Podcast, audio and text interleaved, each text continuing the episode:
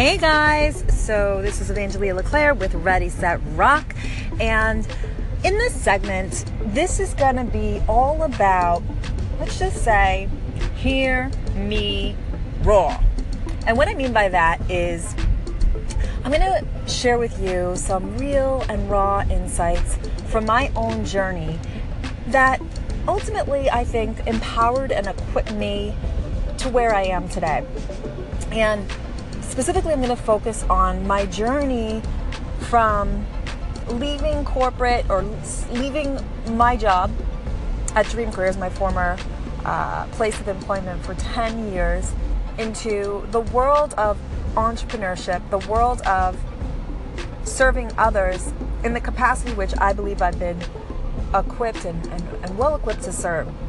And the reason why I want to share with you what that period looked like, what that transitional period looked like for me is because it is so relevant. Whether you are a entrepreneur or you've jumped the 9 to 5 now you're going into entrepreneurship or whether you are looking into changing careers, pivoting or finding a new job, wherever you are in this maybe even at a pivotal point in your life where perhaps you even may be I don't know. You might you might be onto your first child or having a second child. Whatever it is, when you are going through a transitional life milestone or milestone in your life, there are some sentiments that I believe really erupt and stir you up and make you feel a little bit wonky. And so I just want to acknowledge that for many of us that's the case.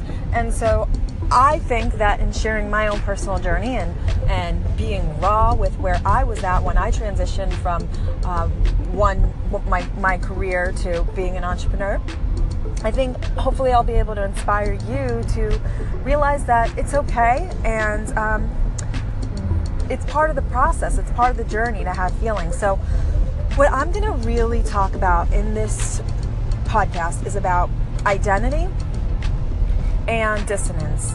And it's going to be unscripted, so bear with me a little bit. It's probably going to be a little bit of choppy because I'm going to be sharing raw, really from my heart, what I experienced. And reflecting back, when I really think about, I would say about a year and a half, the 18 month journey period from when I left my job to when I really begin to dive in and explore and test the waters into uh, what I'm doing now, which is I am a career strategist and I am a trainer for for corporate and for people who are looking to pivot out of their careers and find new meaning, make new moves, and more money in their lives. So when I made went through that journey, I went through several phases, and I think in hindsight, it's always in hindsight that you can really gain the clarity.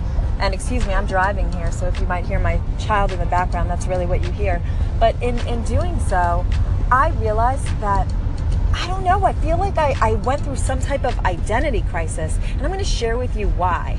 So, in the period from which I had left my job and jumped into entrepreneurship, I had a toddler was two years old, and also had uh, I I become I became pregnant, and obviously after that I gave birth. So I was I had an identity crisis and really believing and accepting like of my role as a parent or understanding what how I can really thrive in my role as a parent. I, there was a bit of dissonance is the word. So when I think of the words that really come up in this transitional period, I, I think it's identity. I don't want to say identity crisis, but definitely I uh, really uh, understanding my new identity.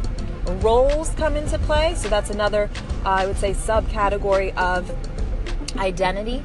And then there was a dissonance between who I was and who I am, even sometimes, who I was in that moment, in that transitional period, to figuring out what I aspire to be, who I aspire to be, and feeling like there was a disconnect. And here's why I felt that. And I feel like if you are a mom, you could